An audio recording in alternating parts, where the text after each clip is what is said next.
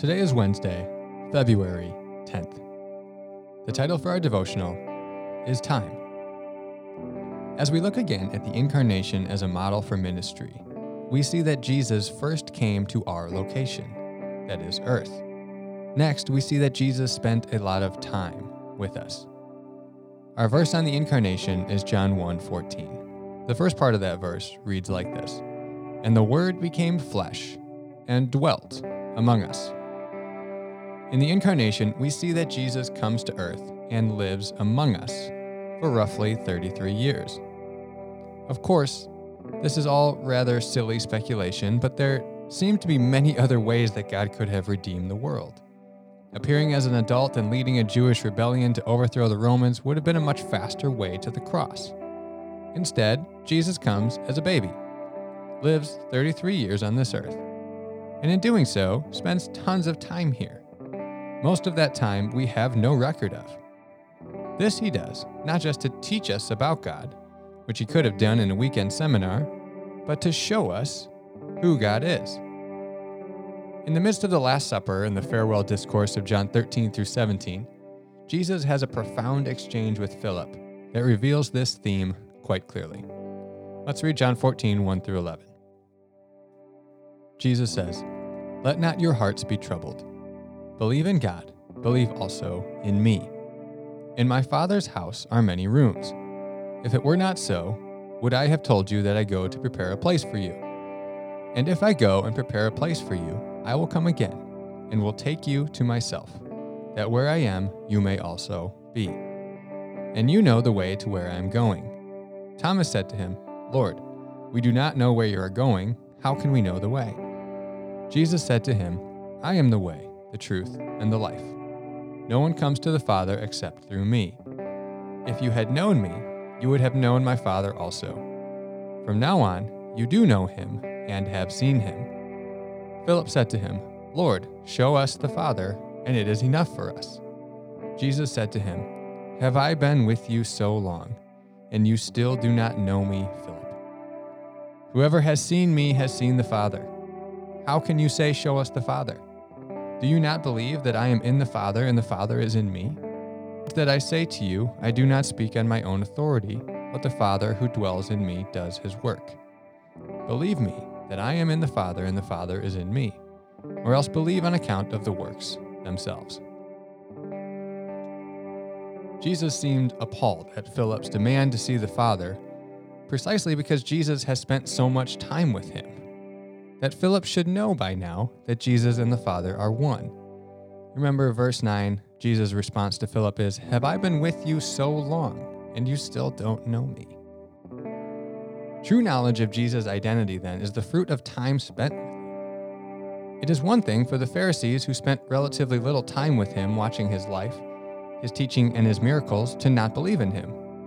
It is another thing entirely for someone who has spent the last three years with him not to believe. To do ministry like Jesus, then, we must build trust with people over time. This time, spent with others, should bear witness to our integrity and point to Jesus. It should be our prayer that after spending time with our spouse, our children, our families, our friends, and coworkers, they see our good deeds and give glory to our Father in heaven. Like Peter and John in Acts 4:13, when others see our lives, they should recognize that we have been with Jesus. For additional content today, I've linked you to a quick Facebook post by Alan Hirsch, who is defining his concept of uh, incarnational ministry and the missional movement in the missional church. So here's what he writes I use the word to describe that mode of missionary engagement that takes its cue from the doctrine of the incarnation of God in Christ. If missional refers to our sentness as believers, or the church, then incarnational shapes the way we should engage in that mission. God came into the world in an act of profound identification, not only with humanity as a whole, but with a particular group of people. That he was in the neighborhood for 30 years and no one noticed says a lot about God and how he engages the human situation. The incarnation ju- thus shows us that God speaks from within a particular culture in ways that people can grasp, understand, and respond. The incarnation gives us the primary biblical model of engagement. This is how God does it and we who follow his way should take a similar path. Incarnational mission requires that we contextualize the gospel in ways that honor the particular cultural and existential situations of various peoples without compromising on the mission itself. If missional means going out, that is being sent, into the world, then incarnation, uh, incarnational means going deep down into a culture. In my various writings, particularly in The Forgotten Ways and Untamed, I suggest that we can think of it around what I call the six P's, all of which follow the model of God in Christ.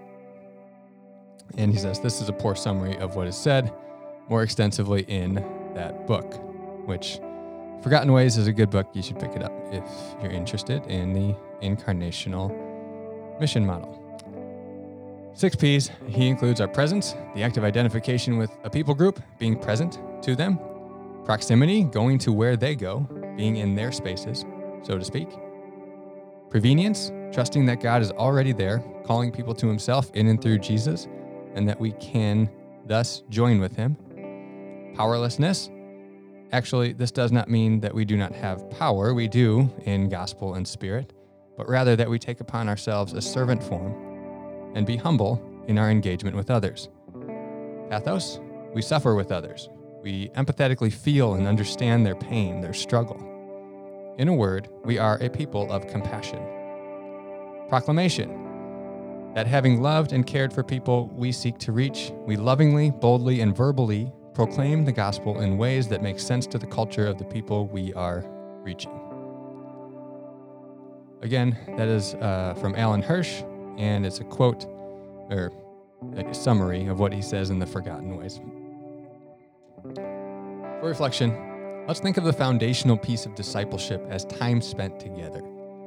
How does that change your current perceptions of discipleship? How does that change your personal discipleship or your apprenticeship to Jesus. Does this line of thinking make discipleship less intimidating? If you want to disciple people for Jesus, commit to first being a good disciple of Jesus yourself. Then, commit to spending time with people whom you can influence for Christ. The idea is that your apprenticeship to Jesus will be evident to those you are spending time with, so that when you are with them, you will effectively be leading them closer to Jesus.